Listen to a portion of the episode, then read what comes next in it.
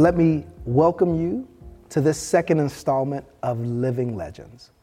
And I'm so excited about today's guest, another one of our very own members, Francine Bellson. Now, you have an absolutely amazing story as a scientist, uh, turned engineer, physicist. But before we jump to all of that, even your educational background is pretty amazing. So, how did you get started into science? First, Pastor, thank you for having me. I give career talks all over the country, over a hundred in this area alone. I usually entitle them Achievements Against the Odds. Mm. I start out telling the students about my origins. I was born in Washington, D.C. in the 40s. When I started school, it was before Brown versus Board of Education, 1954, desegregation. We were separate and unequal. It was before the 23rd Amendment, 1961, DC suffrage. That means our parents couldn't vote. And for that reason, DC didn't have home rule. So our parents had no control over their children's education. We had to use whatever leftover raggedy educational materials the white schools were finished with. And I started school before Title IX, 1972, male female discrimination in the schools. I couldn't take shop, mechanical drawing, subjects like that that would be useful for a kid like me interested in science. But going to an all black high school, there was big advantage. We had a strong love for one another, and we knew our black history. Mm. I decided to be a scientist in the seventh grade. Hmm. My motivation I was fascinated to discover God's world atoms, molecules, atomic energy. My role models were Marie Curie and Albert Einstein. So I signed up for every special class and program opportunity I could. One of the things that you said, and it was absolutely amazing, is that you, you were amazingly interested in science despite all the odds against you. What do you think allowed you to stay so interested in science despite not having all the right books or information? Besides the fact that I just liked it, mm-hmm. uh, there were many things against us, mm-hmm. but many times the absolute worst drawback from us achieving was boys. and choosing a science career is one way of letting those boys, I don't care what you think about me. I can hear it. I, I didn't care. I'm, I'm, going to excel in science. I love. I hear the story now. Anything you can do, I can do better. Right, there you go. There you go. That's true. That is okay. In the '60s, there was this new thing called science fairs, and I was definitely down with that. The American Nuclear Society had been so impressed with one of my science fair projects that it presented me an award aboard the USS Savannah, the country's first nuclear submarine, at age 16. Wow. They gave me a Paul Revere silver bowl engraved with my name. Wow. Now, of course, I wanted to ask, like, what was the what was the project? well, it involved a Geiger counter. I believe the name of it was some statistical aspects of detector characteristics.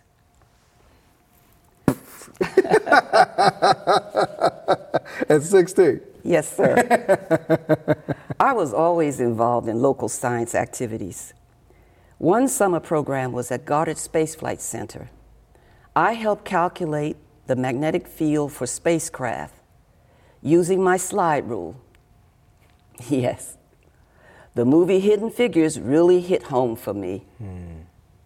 And yes, like you saw in the movie Hidden Figures, we had to line up for special occasions. My parents, uh, my father did not finish high school, yet uh, he came to have a company that employed lawyers. Hmm. He was a cab driver and a uh, newspaper man delivering the Afro American newspaper and Jet magazines, which I sold door to door, Jet magazines. Mm-hmm. So that's another thing I was saying. We were immersed in black history because it mm-hmm. was a black town and everything. My mother finished high school. Okay. And of course, in those, in those days, it was just different, Pastor. Mm-hmm. Uh, you just obeyed. it just wasn't any question about anything else. But of course, uh, as uh, civil rights began to move and all, we were being encouraged more and more to think about colleges and all. I applied to about five colleges and got accepted all, to all of them. Wow. I was so good uh, academically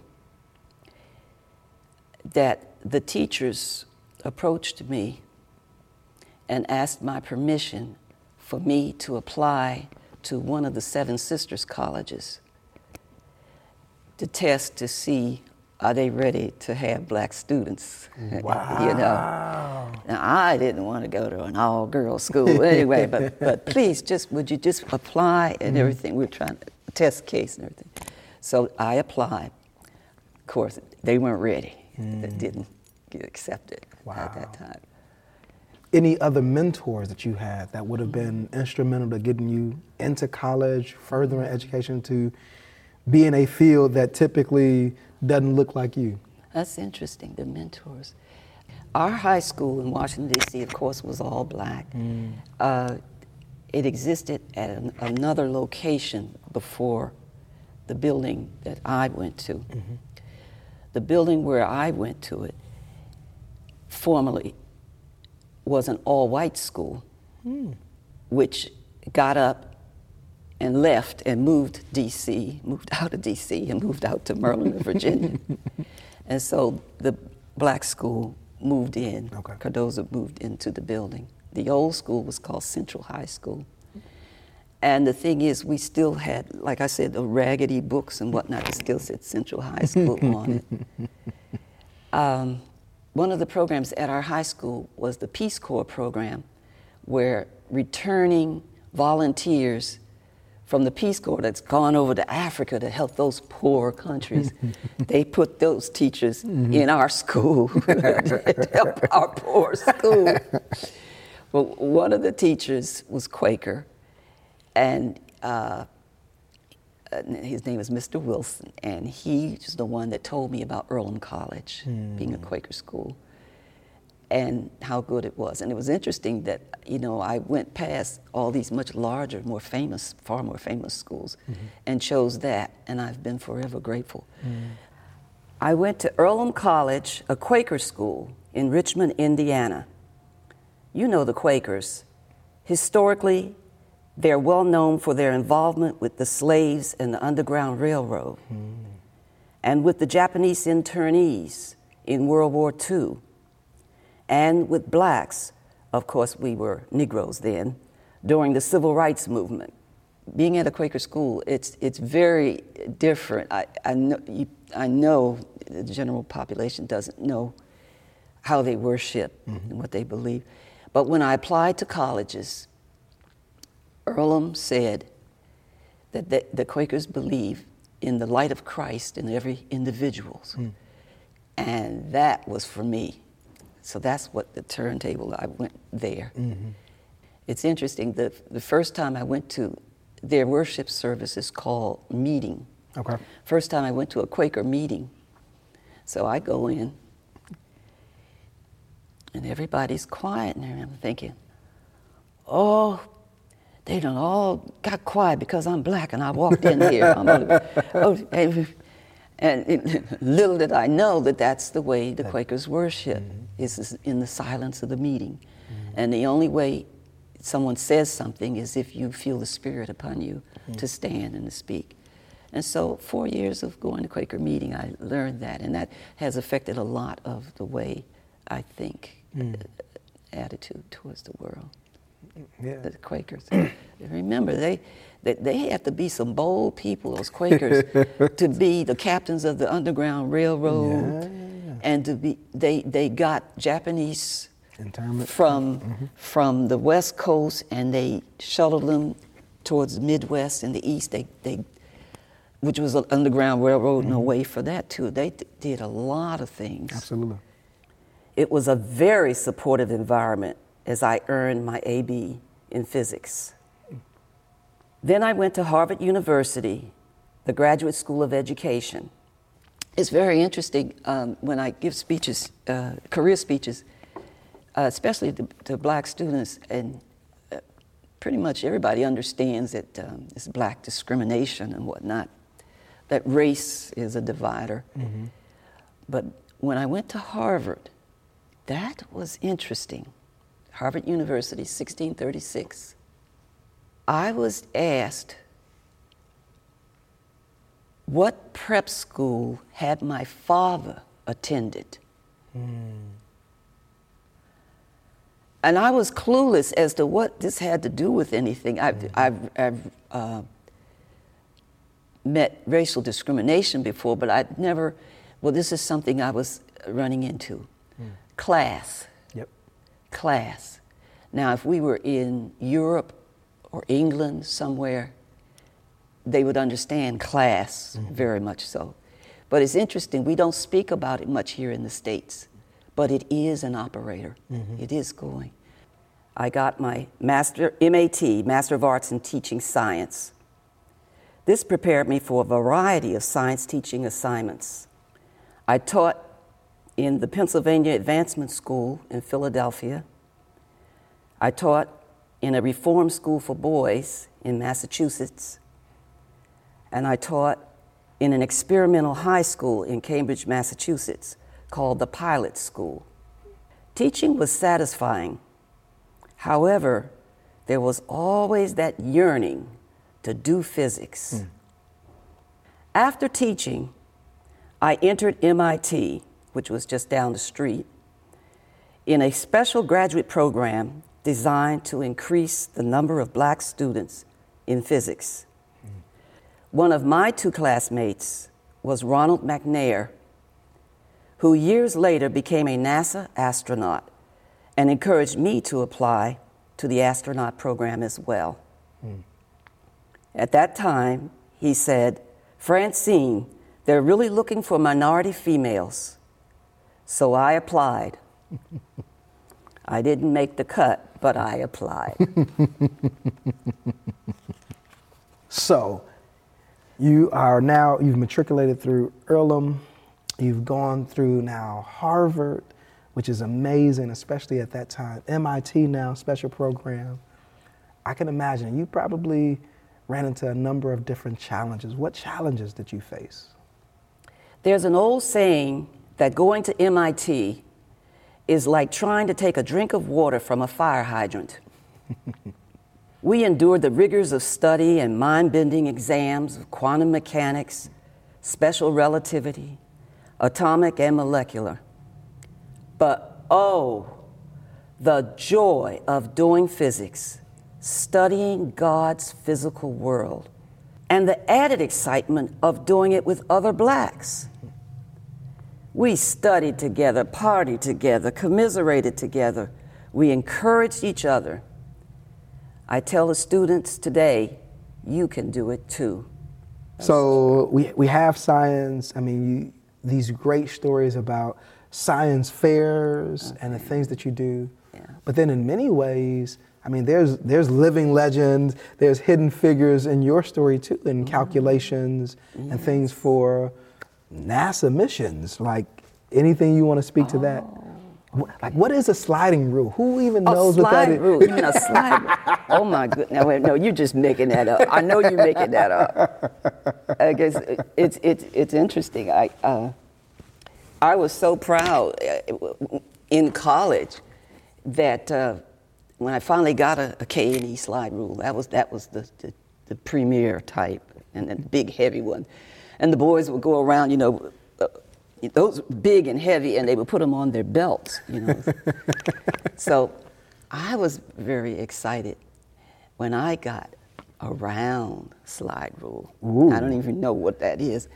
But that way I could put it in my purse, you see, so I could have that. And, and for those of you that may not know, a slide rule was for early calculations prior to, you know, calculators and Oh, well. electronics, right? You're right. They probably don't know. they probably don't know. Um, one thing, I, a couple of things that, that's interesting that have happened to me is um, one of the fellows that was in my research group at MIT. Um, we worked together. It was three of us in the research group, and then years later, he won a Nobel Prize. Wow. And we, we joke, we still stay in contact. And I tease him, I say, Yeah, I told him everything you know.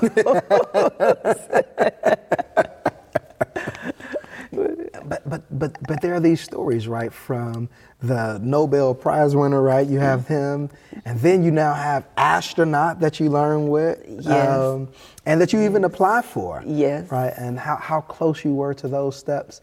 Like this is just to be able to apply in and of itself is is a huge feat. Well, that's what I, I emphasize to the students. Uh, stop coming up with excuses and all. Just go ahead, try it, apply, and everything. Um, there's, there's so many people who push you back, who keep you back. Don't add to it. right. We have enough headwind. We don't need to add anything else to slow us down. Another uh, important scientist, and this fellow's black, um, with the IEEE uh, two or three years ago, I can't remember, it was the uh, anniversary of the landing, first landing on the moon, and they, um, uh, a group of engineers went up to Mount Hamilton. And so once the astronauts were on the moon, they would send signals to the Earth to, that would help, and you understand, it would send light and mm-hmm. laser to bounce back mm-hmm. so they can measure more precisely the distance between the Earth and the moon. Mm-hmm. And the, ge- one of the gentlemen, one of the main gentlemen, was a brother. And I was able to go with the IEEE. We drove all the way up Mount Hamilton, the observatory. Right, because there, there's an observatory. Oh, that was so exciting and so thrilling. And then later that evening, he gave a speech Yeah. Uh, to the IEEE, and um, I got to meet. I got to ride in the car with him, him and his wife. So I just. What jobs do you hold after graduation?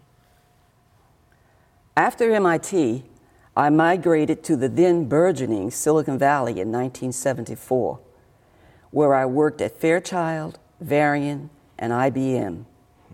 As an African American and as a woman trailblazer in physics, surely you have a number of different projects that you are working on.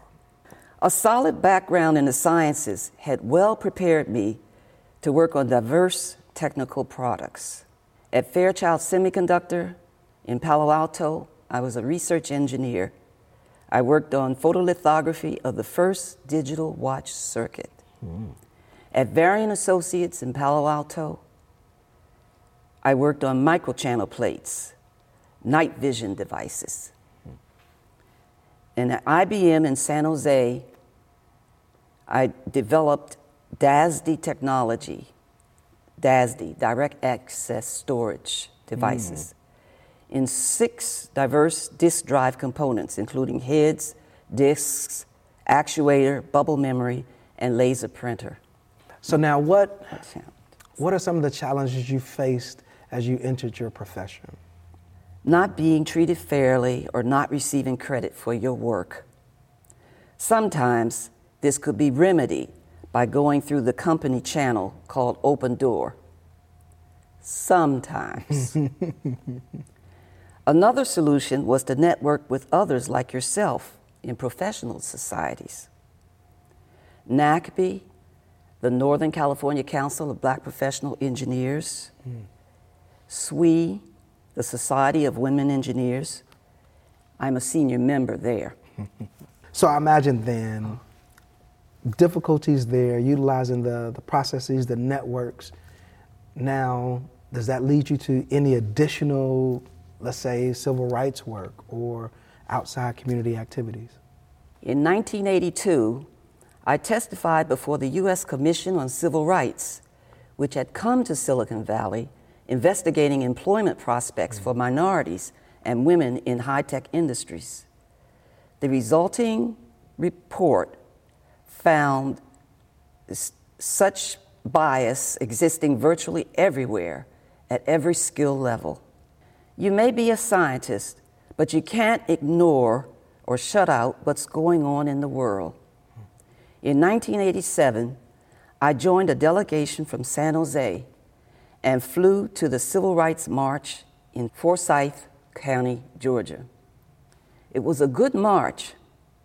However, due to a series of missteps, a group of us got left out on the highway in the hmm. snow at night with the KKK circling around us on flatbed trucks, Wow. swinging chains and threatening to get us ins and in lovers too. Huddled together in the dark, a rescue bus finally arrived. We were crammed in and rode the highway with the bus's interior lights turned off so we wouldn't be so easy to spot by the Klan. You can believe there was some praying going on on that bus. My travel mates, Henry Gage and Chuck Alexander. As engineers and scientists, we enjoy our work and we share the excitement by involvement in community programs. I've been a career day speaker over a hundred times at schools, churches, and universities across the nation. I was a loaned executive from IBM to United Way. I taught algebra at Evergreen Valley College. Church activities I worked in, the prison ministry, I was the chief musician under Reverend Johnny Gibson. The concert of sacred music by my then husband involved citywide choirs and musicians from Stanford. The writing skills and math workshops, where I wrote the math curriculum. Operation Share, the Peacekeepers Administrator, and the Golden Harvesters. I was always active in professional societies like the IEEE and the Thin Film Society, which I've chaired or delivered technical papers. This is how we engineers stay current with technology. In 1990, I received the Regional Professional Leadership Award from IEEE PACE for my technical activities, especially my film, How to Talk to Kids About Technical Careers. Well, it seems great. Now we, we kind of talked about this. Now we can make this big change because now there's a shift, a pretty large shift that happens in your life, right? Yeah. Uh, that kind of is connected to your then husband. So tell me, how did you meet the love of your life? Many times, Reverend Gaines would preach, Don't worry, single woman. The right man, will be, God has a man for you. The, the- the man is coming for you. And I felt like standing up and saying, Where is he? and I tell people that when, when, when Louis and I got together and he first asked to get married, I said, Oh, uh, Uh, it's interesting how we have a resume ready mm-hmm. for God as to what we want that mate to look like, Absolutely. Absolutely. or, or job description more mm-hmm. like uh, we have a job description, a checklist, if you will. and requisition of what we want. And he wasn't the race, the height, the occupation. I mean, what could you name? He was he wasn't what I was uh, thinking and looking for. But because the way things happened, and I realized that um, when God offers you a gift and everything, for you to turn down that gift, Yeah. that's sin. Yeah. Yeah. Well, We met on a jazz cruise called A Salute to Duke Ellington. Louis Bellson was one of the Ellington alumni performing. We were introduced and had endless conversations where I was impressed that our worldviews aligned so well. A few months later, we were engaged. Louis conspired with his buddy Johnny Carson to introduce me and make the announcement to the world live on The Tonight Show. I understand congratulations are in order. I met the young lady this afternoon. You're, Oh, uh, yes. you're getting married again. Yeah? Yeah. Her name is Francine Wright. Yeah. San Jose. Congratulations. Where's she sitting? uh, She here? She's, yeah, she's on. Hey. Francine. Where you at? Here's real quick. There you are over there. Stand up. Hi, Francine. Good for you. Yeah, I'm happy for you.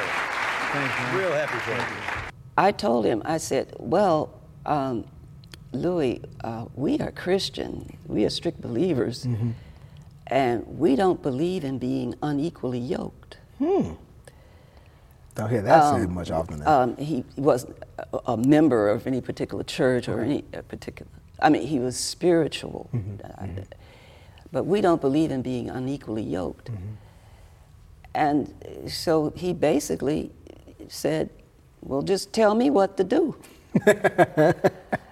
and the thing is, it kind of surprises me. It shouldn't, because the ministers are always preaching to us uh, that we want to get people so that they say, What must I do to be saved?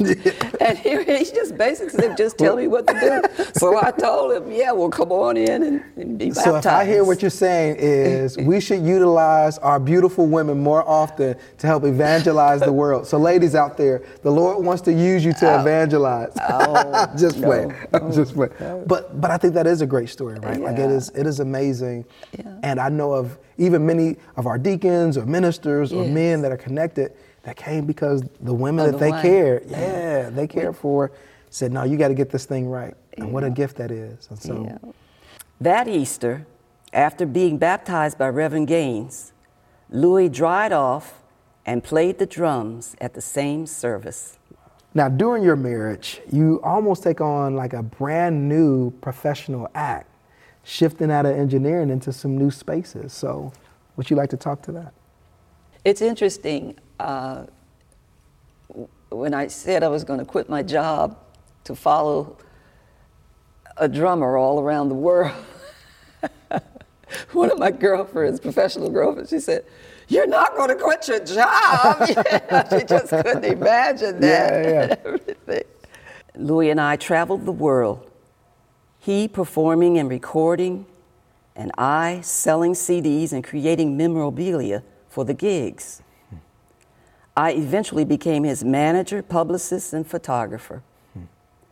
I developed the document Gig Guidelines, which Louis hailed as a godsend.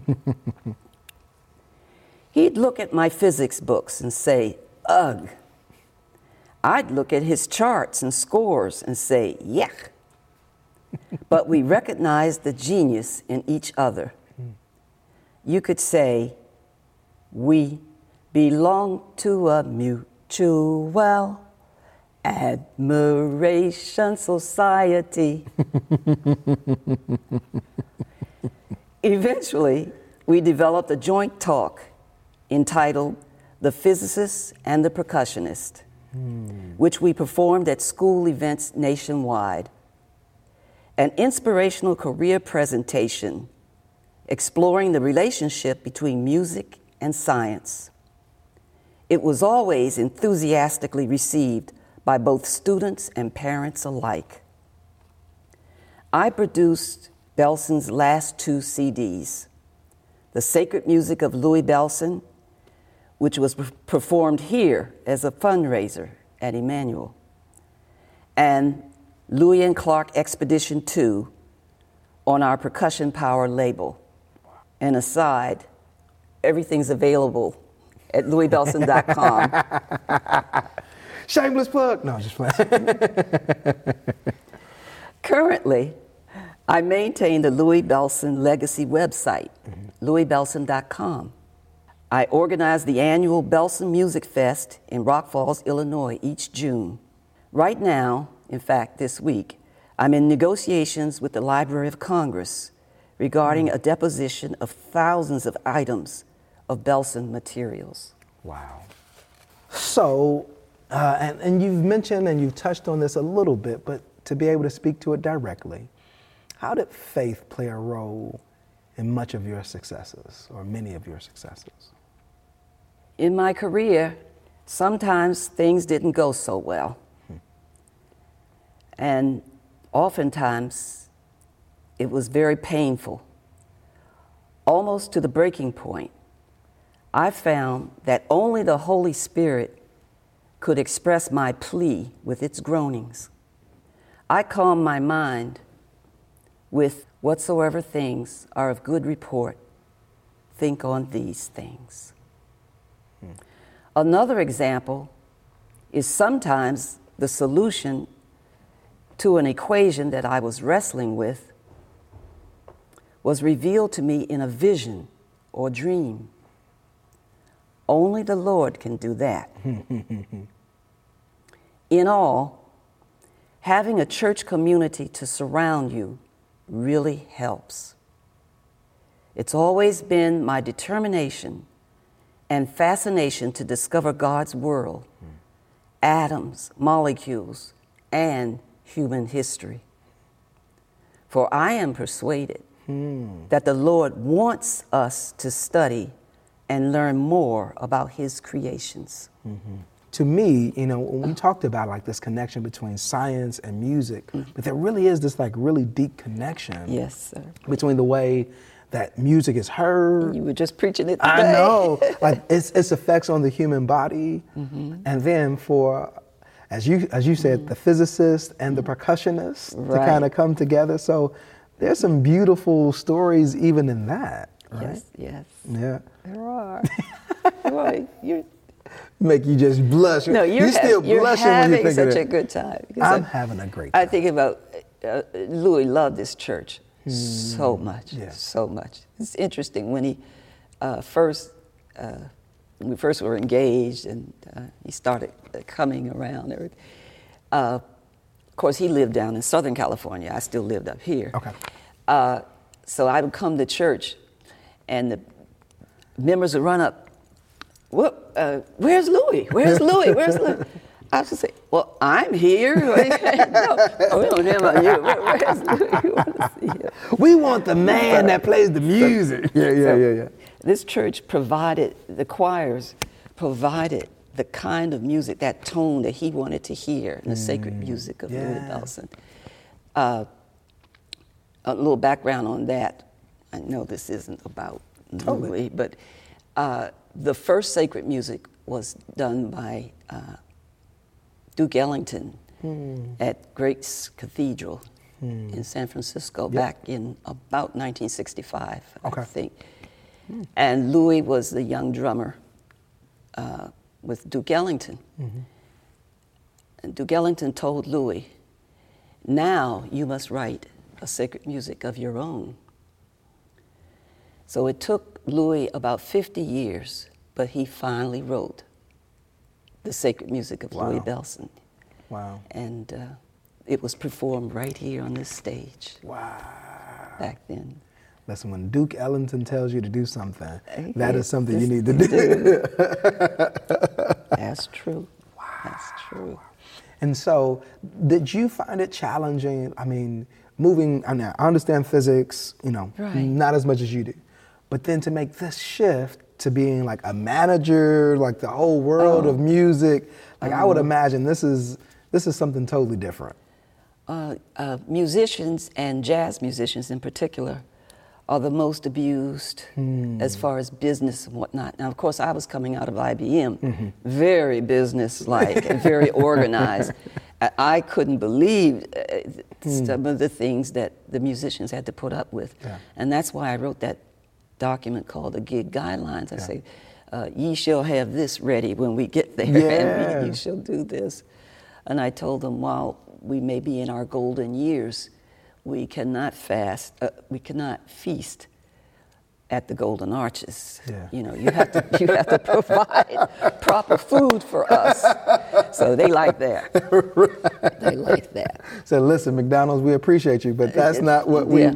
That's not the only feast we want to be able to have. Yeah, you have to let the, the buyer, vendor know, uh, the manager, whoever it is, where the stage you're going to be. Absolutely. You have to let them know what what you need. So, And, and, and for me, you know, these are, these are the things that I hear. This, you would think that from a group of people that are constantly pushed to the edges, right? Constantly told what we aren't or what we could be or should be, mm-hmm. for then you to set up the guidelines mm-hmm. for your husband not to be taken advantage of. Oh, right. There's this beauty in the way, like, as you said, this God's Right. playwright. I was coming from a business, scientific. Absolutely. But then also this mm-hmm. civil rights and standing up for what is right for you. Right. Um, and I've always felt like, you know, we talk about civil rights or African American advancement. It's always been like, oh, it's for them, but it's never just been for them. Because we always stand up for anybody who's been opposed. Well, we can. I know there, there are times that we true. don't, but No, you're right. yeah, that's a You're beautiful story for that. As we close out, what would you like people to remember most about you and your story? She shared her excitement and delight in God's creation, the universe. And she loved her some Louis. Thank you, Pastor. Thank you. Absolutely amazing. It is such a gift just to be surrounded, to hear the stories of so many people um, who've experienced so much, seen so much, in many ways, who've been the purveyors and the ground layers for much that we walk on. Thank you for your amazing life, and thank you for being a living legend. Thank you, Pastor. God bless you. Until next time, pray that you enjoyed this episode of Living Legends. God bless you.